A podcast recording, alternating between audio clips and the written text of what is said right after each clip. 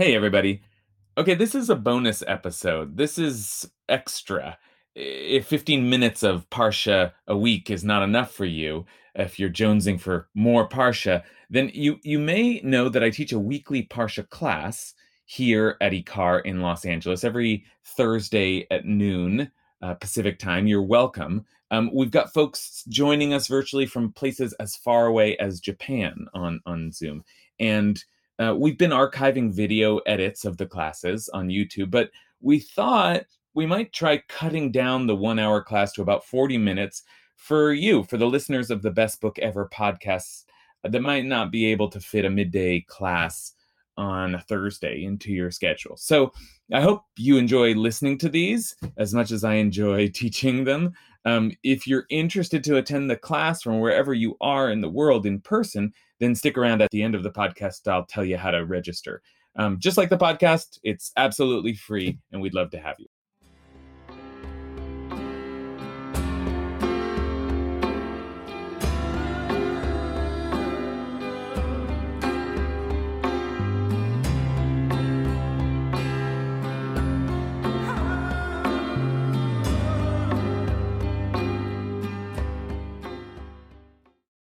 Hello, everybody. Hello, hello, hello.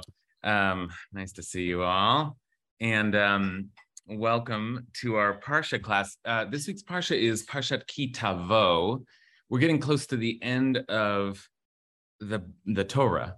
Um, just a few more Parshot left. And we're also getting close to the end of the year, right? Not a coincidence there. Um, and I, I am always when I'm looking at the Torah at this uh, point in the in the year, I'm always thinking of about it as a as a as a some kind of re- reflection point for all of the spiritual work that we're doing to prepare for a new year, to prepare for a, a season of we be, we begin in this tradition the new year with with reflection, um, with with repair, with repentance, with return lots of R words um, that are all meant to sketch out the different nuances of the Hebrew word tshuva, repentance. A return is really the most proper translation, but it's all those things. And that's the season, and that's the the spiritual energy that we're in. And um, not every parsha in, in, in at the end of the Torah lends itself so easily to those to those sorts of um, reflections and I, I, I would say I find Parshat Ki Tavo a particularly difficult parsha, just on its own merits. I always find it difficult to study, um, and that is because the the the the bulk of the parsha, the the real the the biggest aliyah, the biggest piece of the parsha, is the tochacha, the great rebuke it's the second great rebuke of the Torah. And by that, by rebuke or tochacha, as we call it, uh, we mean it's a it's a threat. It's essentially a threat, but also a kind of a prophecy. If you don't behave, all of these things will happen to you. And it's very, very, very difficult stuff. It's very difficult stuff. I don't like to. None of us. Uh, we we read it quietly when we come to it in the Torah in shul there's a tradition to lower one's voice and read it quickly and quietly, which is the tradition's own way of saying, like, ugh, we don't like that this is even here. This is terrible stuff. This is uh, this is terrible if it is true, and it's also terrible to us that it's in here and that we're being so severely chastised in the middle of our own sacred text. And remember, it happens twice. Okay, but I but I I so I was going over it and over it. There are interesting, of course, there's always something interesting about um, every verse in the Torah, but there are really interesting curses in there.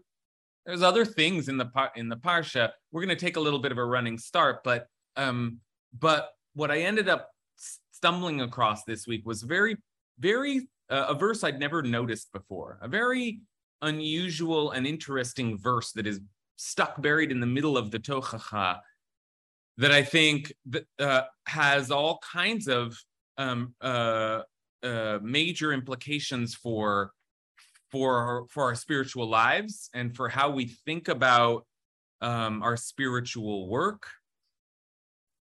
and um, and and I'll just just just to just to give a, a one word of of of, of teaser. Uh, it raises the question of how uh, how um, much our spiritual work ought to be done in in in joy and and happiness okay? Which i think it, that is a that is a major question at this season um, in part because it's very easy to feel like the spiritual work of elul and the high holidays is the work of um, of misery is is the work of, of self-punishment is the work of of feeling terrible about who we are and everything we've done.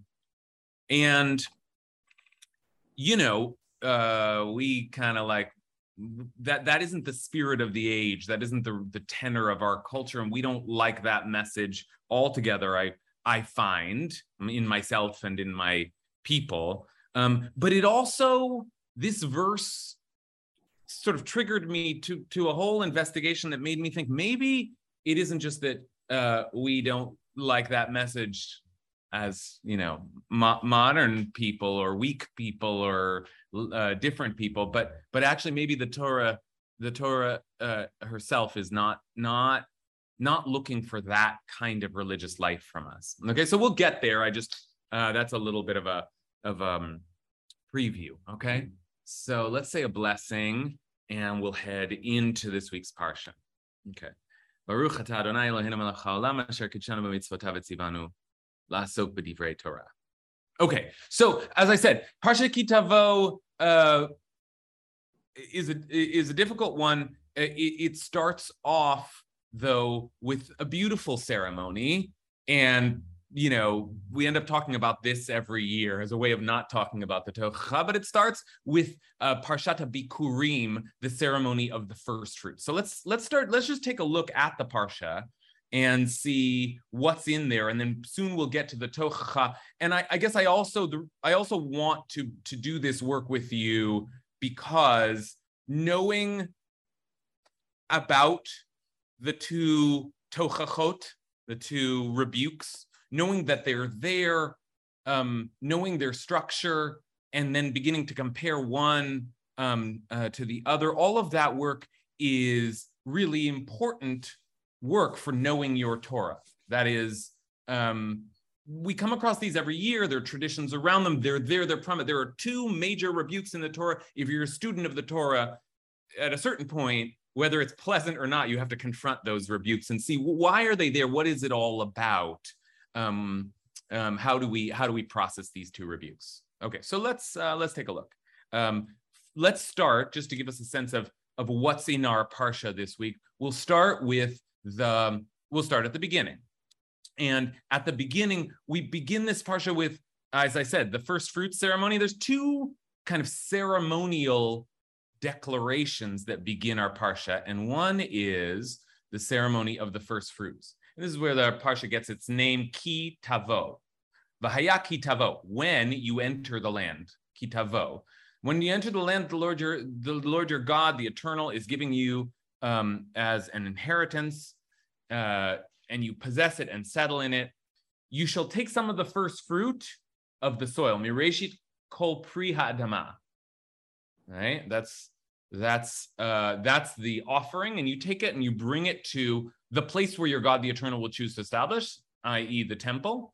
And you go to the priest in charge at the time, and you you make a declaration. You say to him, "I acknowledge, I I I I I hereby declare, and there's a whole declaration. It's actually famous, this declaration, uh, especially this part. My my my father was a fugitive Aramean, and he went down to Egypt with meager numbers and sojourned there, but there became a great and very populous nation. Very famous because this is in the Haggadah, the Passover Haggadah, and it's offered as a kind of like the quickest summary of the story so far.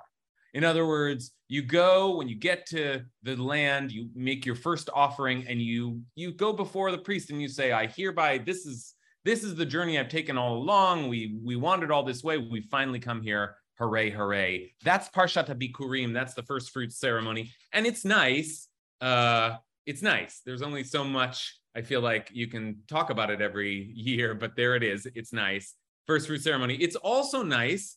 Um, this is okay. So let's just keep track here. Our parsha begins Deuteronomy chapter 26, first fruit ceremony, and then we're still in chapter 26. Uh, the next piece is a very similar, very very similar motion here. It seems like there there's two kind of opening ceremonies. The other one is discusses um, the tithe. This doesn't happen. Uh, uh, uh, this this doesn't happen in the same way in front of a priest, but you do make an offering, a tithe that is a tenth of your of your yield of your produce, and you also make a declaration before God. I've cleared out the consecrated portion from my house. Okay, so that's it. The the the first fruit and then the tithe both um, both produce offerings. That's the opening of the parsha, as if to say, okay, when you finally get there, we've been wandering all along, but when you finally get there, go and make offerings and give gratitude to God and tell them your tell tell the, the priest your story. And you know, there's it's ceremony. Okay, that's the beginning. But then the rest of the parsha is a series of blessings and curses.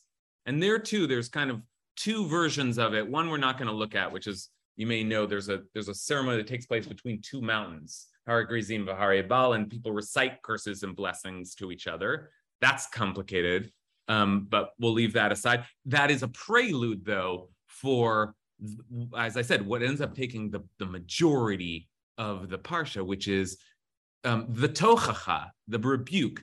But the rebuke is uh, in both cases, both in back in Leviticus at the end of the book of Leviticus, and here again in Deuteronomy. In both cases, um, it starts with some blessings. In other words, the structure is if you're good, here's a few beautiful blessings that will happen to you.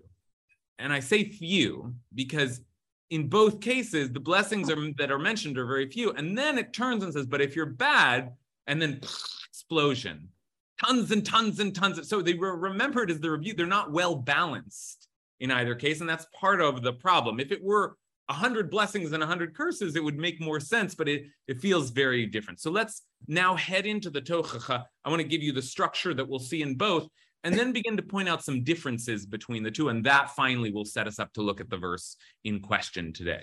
So here's the, this is actually the second Tochacha, the one in our, in this week, at the end of the book of uh, Deuteronomy, at the end of the Torah. This is our Tochacha here, Deuteronomy chapter 28. And we'll go back and we'll look at the other one just for a little comparison. But as I said, it begins by saying, "Oh, Hashem lishmor lasot et kol mitzvotav asher If you obey the your God, the Eternal, to observe faithfully all the divine commandments which I enjoined upon you this day, your God, the Eternal, will set you high above all the nations of the earth and all these blessings will come upon you and take effect. And um, blessed, this is some very poetic language. Baruch ba'ir, baruch ba'sadeh, baruch atah ba'vitnecha, uh, ufri admatcha, ufri behem techa, shgar alafecha, va'ashterot atzonecha, baruch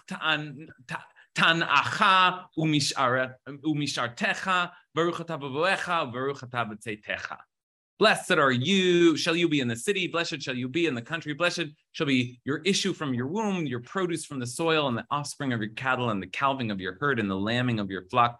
Blessed shall be your basket and your kneading bowl. Blessed shall you be in your comings, and blessed shall you be in your goings. That's great, but it only lasts for 14 verses. There's a few more blessings there. We'll leave that off. But I read all that so you could hear the parallelism in um, in the curses once they come in verse 15. Here's the turn. Vaya im lo tishma b'kol Hashem lokecha lishmor lasot et kol mitzvotav asher. But if you do not obey your God the Eternal to observe faithfully all the commandments and laws which I enjoined upon you this day, all these curses shall come upon you and take effect. Cursed shall you be in the city, and cursed shall you be in the country. Cursed shall be your basket and your kneading bowl. Cursed um, Arur, Arur, cursed shall be your the issue of your womb and your produce in the soil and the calving of your herd and the lambing of your flock. Arur tabavarecha va'arura tabatzetecha.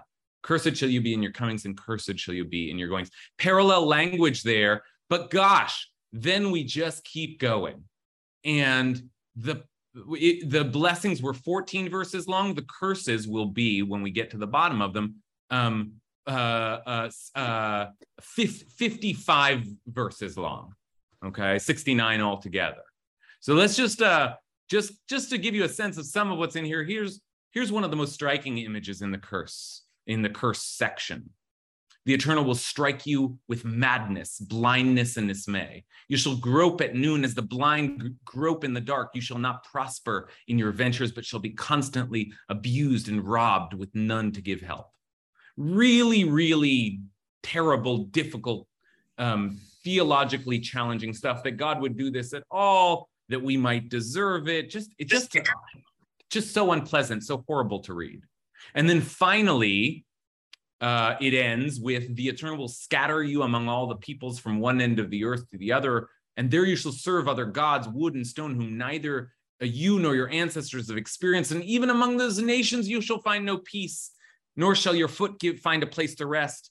Your, the eternal will give you there an anguished heart and eyes that pined and a despondent spirit. The life you face shall be precarious. You shall be in terror night and day with no assurance of survival. In the morning you shall say, if only it were evening. And in the evening you shall say, if only it were morning, because of what your heart shall dread and your eyes shall see.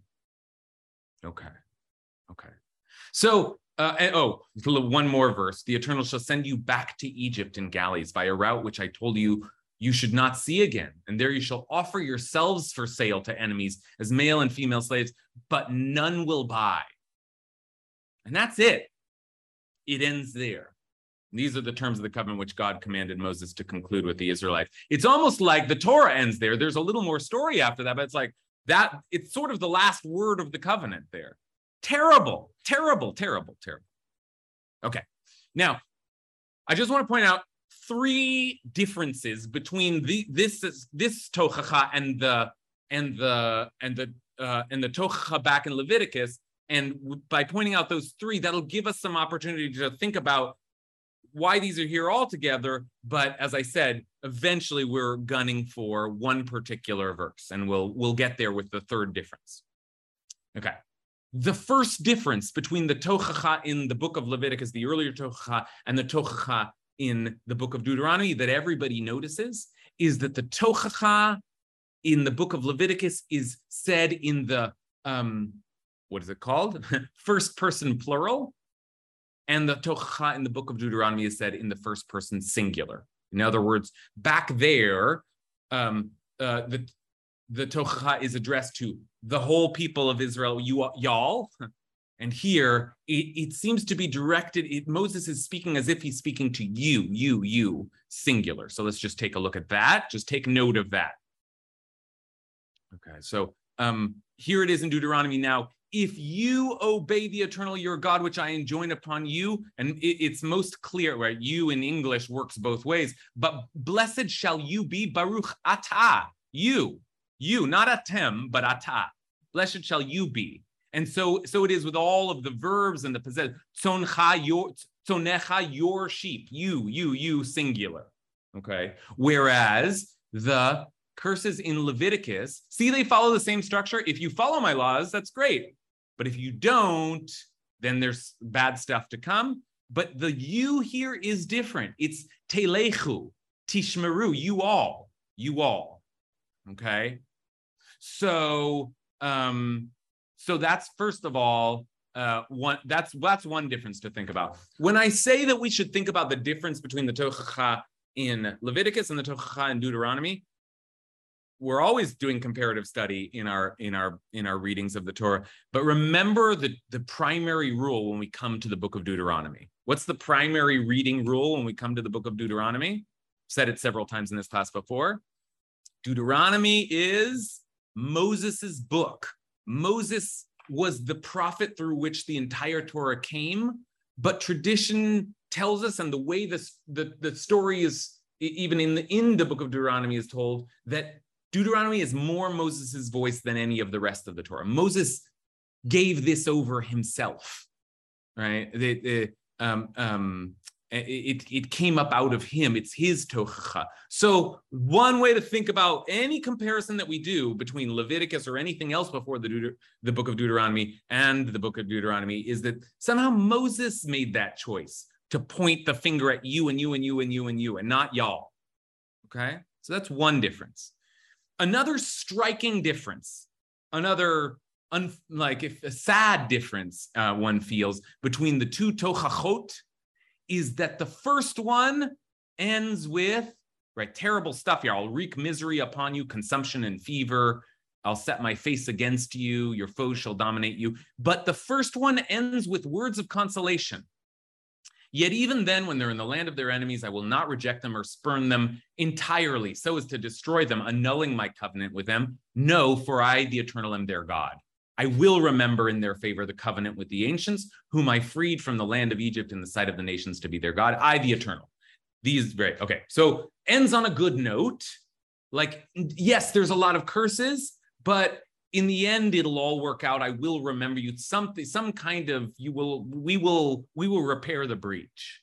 And remember, we just read the other curse, Tochacha, which ends on this terrible note of going back into slavery right? The Moses who took them out of slavery, his last sort of word of, of rebuke is to say, you're, and if you're not careful, you're going to go back to Egypt.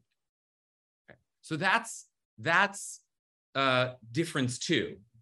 Tochacha one addressed to y'all and ends on a good note. Tochacha two addressed to you singular and ends on a terrible note.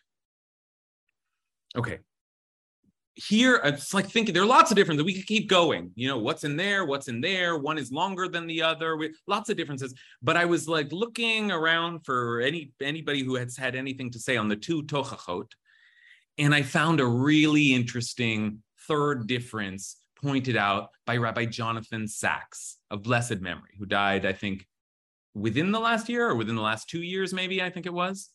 Um, certainly one of the the great he he's so famous for being like um you know the the, the queen has died in england but when jonathan sacks Sacks passed away. That was sort of like our royalty dying in England, right? Like he's famous for being the, the chief rabbi of England, um, and he was a dignitary in in many ways, and very eloquent, very very worldly, very you know um, well educated in both realms, as you know, an English chief rabbi is supposed to be. But he was also, he really was a great scholar. When you read his writing, he's incredibly, incredibly insightful, and I do think he will be remembered in the long term as one of the one of the great commentators um, of our age because he has a great collection of Torah commentary, and it's called Covenant and Conversation. Often says really um, has real chidushim, real new insights, and he suggests something here that I'd never thought of before, and also um, that finally brings us to this verse in question. Okay, that I want the, the rest of the class will be a reflection on this verse. So here's what he says Rabbi Jonathan Sacks. He says, In Bechukotai, that's back in Leviticus, God had spoken of a fundamental breach between Israel and its Redeemer. The language is harsh. If you reject my decrees and abhor my laws, if you continue to be hostile to me what is at stake is an active rebellion of the Israelites against God. That's back there in Leviticus. In Ki Tavo, here in Deuteronomy, the language is entirely different. It does not speak of a willful, petulant nation deliberately spurning God. Indeed, it speaks of something that hardly sounds like a sin at all. Why would Israel suffer? Because you did not serve God your Lord with joy and gladness in the midst of the abundance of all. Okay. Let me read that one more time. Why would Israel suffer? Because you did not serve God your Lord with joy and gladness in the midst of the abundance of all. Okay. That's really an interesting suggestion that maybe the earlier rebuke is focused on the people's rebellion against God, some animosity between them and God, rejection of the covenant, bad behavior. And the second tochacha centers on, according to Rabbi Sacks, this idea that we, we didn't do it with joy. We didn't serve God out of a sense of, of joy. We didn't, we didn't, once we had what we needed, we stopped being um, happy about it. We got, uh, we got too comfortable with in the midst of abundance. All right, and let's just show you that verse, and then I want to open up finally the conversation here. What you think this verse could possibly be saying? Why why is it here, and and how seriously should we take it? Because I have to admit that when I went back and I looked at the verse in the Torah, Rabbi Sacks, it, it, it seems like not exactly as strong a, a stark a, a, contrast as Rabbi Sacks was suggesting. Because if you go back to the Torah, you find all these curses shall befall you, and they'll shall pursue, pursue you and overtake you until you're wiped out, because you did not heed your God, the eternal. לשמור מצוותיו וחוקותיו אשר ציווך. The ציווך, אשר ציווך. You didn't heed the, your God, the eternal, and keep the commandments and laws that were enjoined upon you. Okay, so that's sort of that's a similar message, right? You didn't listen to God, you didn't do what God said. The it's that is also there, or it isn't as clearly not. But what did Rabbi Sacks said? It does not speak of a willful, petulant nation deliberately spurning God. But I don't know sort of does, doesn't it? And not only that, but um, when when we get to the verse in question, it says, "Because you would not serve your God, the eternal, in joy and gladness in the midst of the abundance of all." It actually seems like the next verse continues the thought and says, "Therefore you shall have to serve in hunger and thirst, naked and lacking everything, the enemies whom the eternal will let loose against you." So it's sort of like another curse, right? It, because you didn't serve joy, you're going to end up um you because you did let's let's let's keep the formula carefully in our minds because you didn't serve god with joy when you had everything you needed then you will serve god in a state of hunger and starvation um eventually. Okay. So i'm not sure when i go back that actually rabbi Sacks is exactly right that the whole thing is not about the people's rebellion it's about their lack of joy. But so we'll continue to think about that, but I am intrigued by the idea. I'm intrigued by the idea, and I want to I want to discuss with you the idea that Moses is focused in the second rebuke, especially on the on on the on the on the um, on the possibility that the people will get um, self satisfied and and and and and and abundant and full, and they will stop feeling any joy. And that they will not serve God in joy. And that will be the problem. That'll be the central problem. Okay. So I already see some folks wanting to respond to that. So let's just pause there and contemplate a little bit uh, uh, what that verse might mean and, and how, how central it might be um, this statement that Moses is making that there's a real problem with you people um, who um, get to a place where you don't serve God out of joy. All right, Noah? Yeah, Rabbi Sacks and the Torah make an interesting point, but there's not really a chance for tshuva, for repentance, that it's, once you're in abundance, you're never thanking God for anything, but where's the chance to thank God? There's, it's not there doesn't seem to be there that we're in this abundance or even not in abundance where there's no chance for repentance and especially in this time of Elul, where's the chance for tshuva? That's really interesting. Okay, and and that also I think echoes theologies that you will find in, throughout Jewish history, which is that um, you know there there's some question as to why we why we have why we struggle at all um, but not just our suffering i mean just like why do we have to struggle through just to like keep ourselves alive why would god want us like um, and all all the all the animals running around trying to I, I watch nature shows with my um, with my parents a lot that's one of the things we do together and it's like the whole I we love watching them. It's just like we just love watching the natural world in motion. But mostly what it's in motion um, doing is just looking for food, looking for food, looking for food, looking for food, looking for food, looking for food. That's all the animals do, right? They mate and they eat. They mate and they eat. They just satisfy their their life needs. And one of the answers to why is everything in constant search uh, to fulfill its needs is that's the way that it's set up because we in we should we need to be in a position of knowing that we we don't have it all that we need we need help.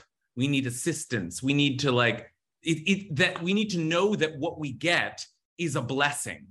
So every time we we get hungry we have a new opportunity to remember that it's such a blessing that there's food. If i didn't need food suddenly sooner or later i just wouldn't be aware of the fact that that in itself is a blessing that i need no sustenance but it's one that i would forget. So i need to be in a i need to be in a relationship of dependency to the um, to God, to the world, to to everything around me, in order to know that I am not perfect as I am. Right? Because if I start to feel that, then like there's no need for God or prayer. I am God. I'm fine. Right. So that's um, not to say that we celebrate hunger, but to say that there's a reason for the whole cycle of de- dependence that the entire world participates in. Um, Leah Matsui. I think we get inundated in sort of a, a Christian modality. Do good, get good. Do bad, get bad. Our heroes are pure and strong, Dudley do right, and our villains are indeed villainous. But that's not somehow the way it works for us. Um, we there's something greater that seems to be going on that is often unfathomable.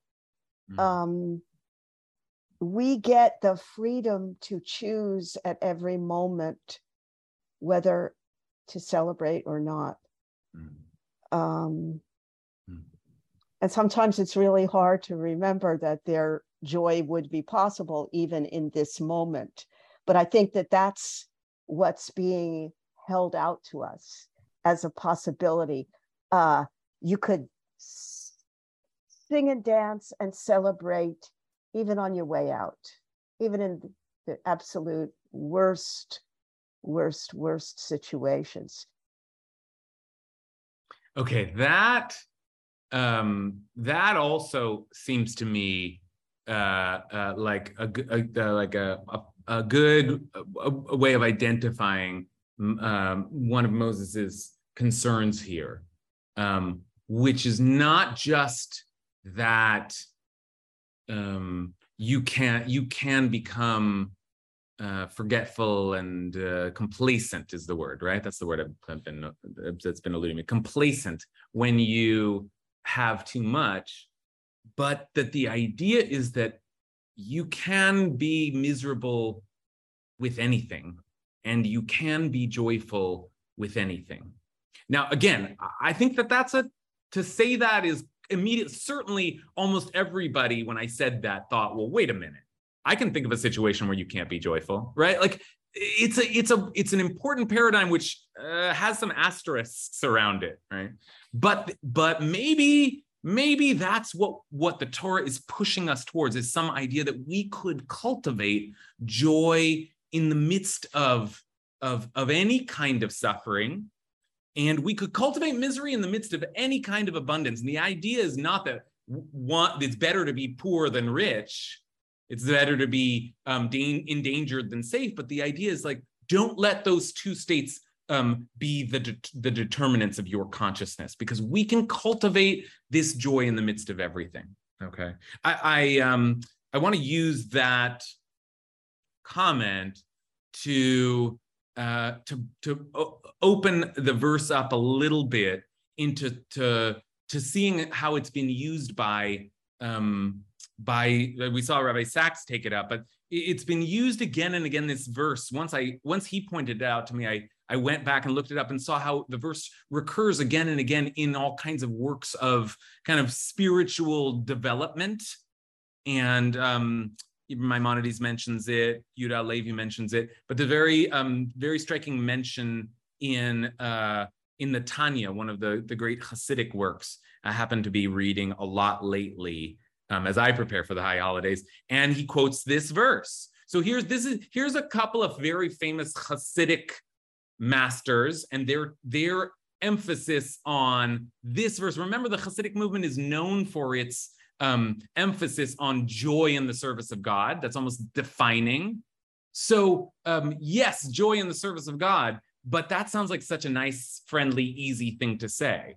But actually, often in the formulation, it sounds much more like the way Leah was just putting it, which is that you have to work to be joyful in spite of it all. So here's here's just a couple of examples of that. Here's the Tanya, um, the founder of the Chabad Hasidic movement, and he says the Torah is he's talking about the need for joy in the service of God, and he says the Torah is explicit on this point because you would not serve your God the eternal in joy. That's the, the sorry, I should have a quote there. Because you would not serve the God your God the eternal the eternal in joy. That's our verse. And everyone knows that the Arizal spoke about this verse as well. Lots of people speaking about this verse. And the proper advice from all these people is to cleanse one's heart of all sadness and of every trace of worry about mundane matters, even about children, health, and sustenance. Now, these are the things that you ought to be worrying about, right? Children, health, and sustenance.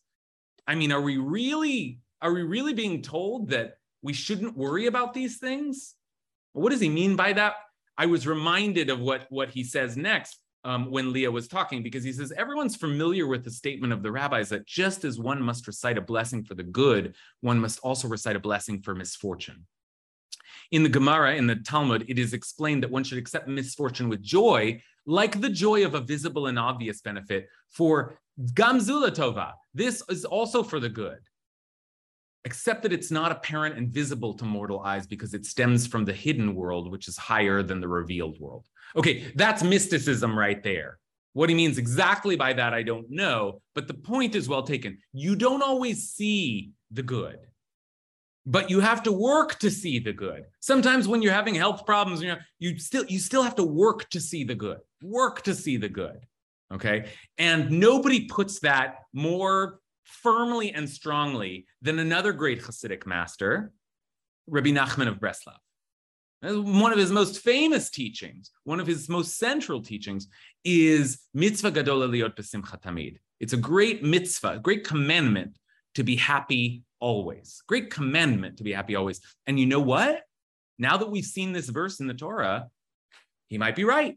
We're, we're actually commanded to be happy right? In our service of God. Here, though, I, I, I never tire of, of, once I saw this, I never tire of reminding people um, that he says, mitzvah gadola liot the simcha tamid. It is a great commandment to be happy always and to strengthen oneself to push away the sadness and the black bitterness with all of one's might.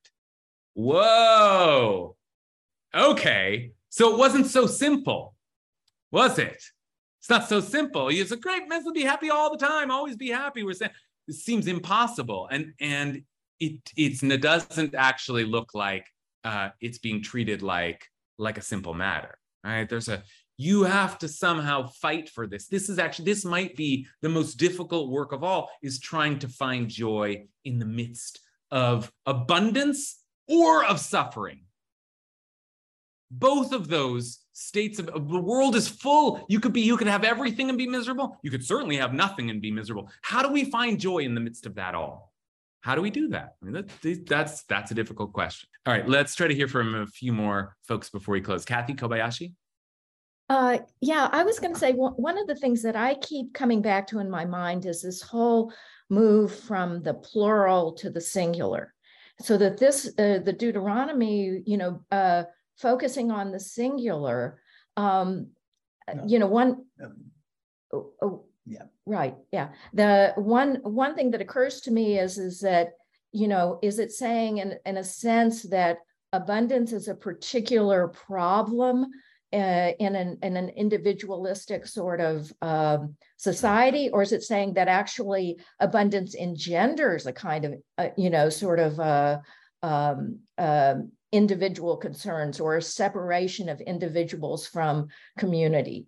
Uh, you know, it could go kind of either way, uh, but but but it seems to me that that it does seem to uh, be a, a part of the kind of argument because if the perils there are perils in abundance, which we've been talking about, and uh, whether they in fact cause people to be separated off into the singularity or whether it's just you know uh, an, another kind of circumstance.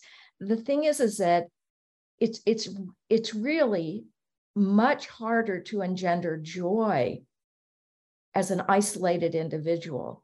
That that so much of what we think of as being joy is connection and community and beyond the the singular to the plural. And so anyway that's that's kind of- really that's really really insightful. I i i i i, I, like uh, that that connection back to to a to a distinction we we we considered earlier to this idea eh, Kathy Kathy weaves uh, so well um, back uh, us back to this idea that the that the one of the differences is that Moses is addressing in the you singular you you you. And I love Kathy's um, question this wondering whether the problem here the problem of sort of um, self satisfaction is a problem of the self of an overemphasis on the self, and that Moses is worried about how it is that an individual can become so wrapped up in their own self, in their own lives, in their own misery, in their own right.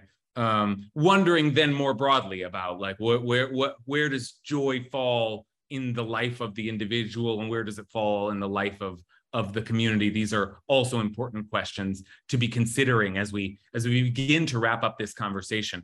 I want to point out one more thing before we do and then i'll um, see if we have time for for further comments. But kathy's comments just now remind me uh, that um, once again that it's moses talking.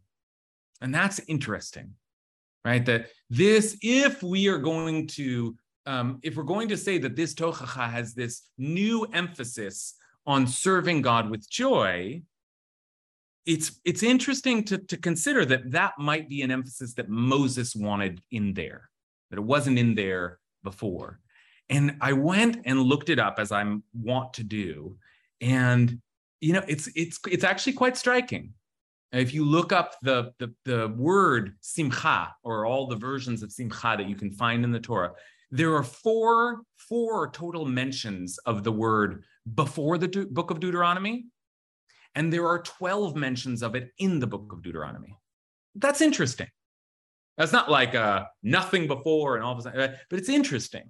Like it existed before, but Moses does seem to have a particular concern with simcha, with serving God in joy. And you know what? We saw one of those mentions at the beginning of the parsha right? That we saw this earlier when we when we looked at the first fruits. We looked at the first fruit of your soil remember? And you acknowledged and you said to god my father was a wandering aramean and on and on and on. And then it says you shall leave it before your god the eternal and bow low before your god the eternal and you shall rejoice for samachta with together with the family of the Levite and the stranger in your midst, and all the bounty that your God the Eternal has bestowed upon you and your household. Vasamachta, right? And even in that other mention of the tithe, um, I have not eaten of it while in mourning. Lo achalti ba'oni. Okay, so that's interesting. And v'samachta b'chagecha, va'ita ach all of that is in the book of Deuteronomy. So that's interesting. Moses does seem to be particularly concerned, if this is Moses's book, uh, with this concept of joy in divine service. Okay. And the only thing that I want to say about that before I, I, I throw it back to you for some final comments is that that's really interesting because Moses, of all people, did not seem like a particularly simchadik kind of guy. Right? That's interesting. Not that he was, you know, I'm I don't know, he was sad, but he was certainly dour. you know, I mean, the guy, and he, and why not? He had such a hard life. He had such a hard life.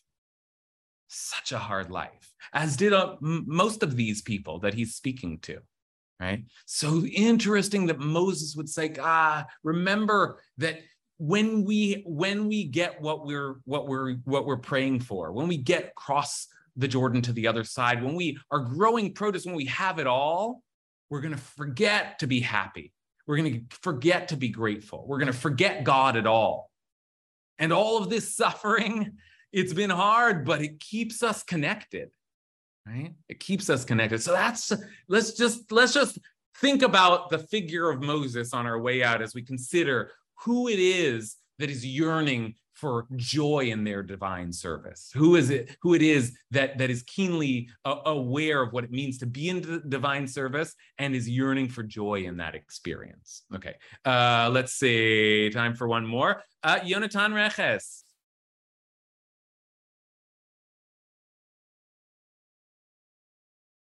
No Yonatan. Julia Bird. can you hear me? Oh, yeah we hear you. Hello. Yeah um we never get to see you Yonatan I know. Yeah, I, I wish you could.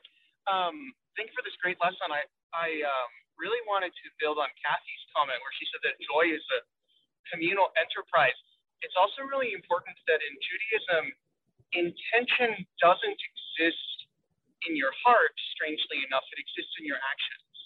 Uh, that's the real metric of intention. And so when I think about like worshiping God with joy, I mean, to me, Ikar is like such a great example of that. You go into shul and everyone's there for each other, right? And like gets into the joy of praying. That doesn't necessarily mean they've got no problems in their life. So you, sometimes you go into a shul and everyone's just kind of, you know, mumbling along because that's they feel like they're obligated to and there's no joy behind their prayer. And to me, I mean, I don't know what what troubles people are going through when they're davening beside me, but when everyone is is worshiping God with joy, that affects me and my state of being and my state of worship, right? So there is an element here of like being there for each other and supporting one another. I love that. Thank you, Yonatan. That is that is um that is a very very helpful uh, answer response to a question that was raised just earlier um, that really that that that that, that a really a really difficult question which is how we might measure joy altogether or how do we account for what does it mean to know whether we are joyous or not? One answer to the question Yonatan gives and I think it's a classic answer not classic like I know who else has said it but classically Jewish uh, which is that the emphasis in this tradition is on action your inner states of being well, it's hard to say what that means, but there are ways to show that you love God. There are ways to show that you're in awe of God, and there are ways to show that you are rejoicing. How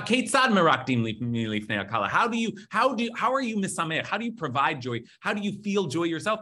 Well, do these things, dance, get up, uh, participate, right? Be with the community in its times. And Kathy was alluding to this also that maybe we need the community, we need each other. Hey, you and you and you and you individuals, we're going to need each other together. Don't separate yourself off into individuals because we need each other to create these these these ceremonies and um, and mechanisms for facilitating joy in our divine service. That's a great answer. That's one of the answer to a question that that uh, that that we need to keep asking. But in the meantime, we'll close our discussion today. I, I want to close um, with Alexandra's a very, I think, important reminder that this work that we are doing in the month of Elul, which can be this kind of heart beating work, this heart pounding work, and then on into the month of Tishrei, it's difficult stuff. It's difficult stuff. Life is difficult.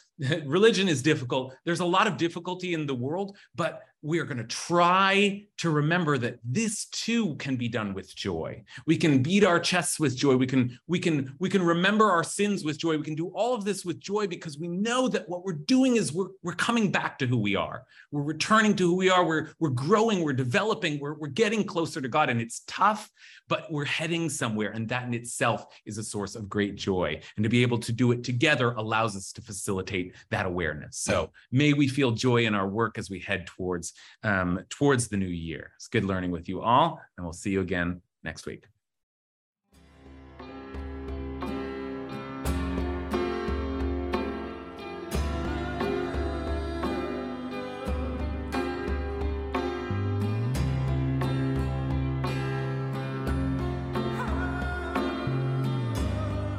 Okay, that's it.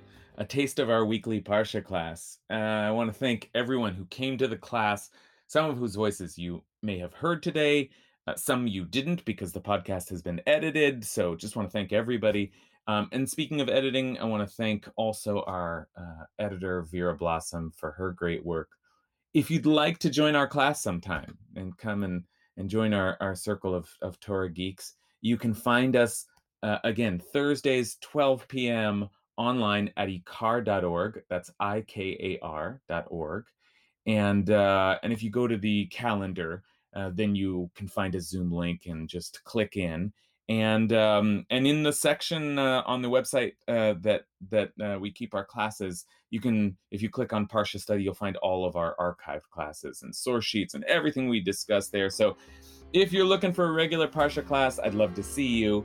Um, and uh, and in the meantime, I will talk to you next week.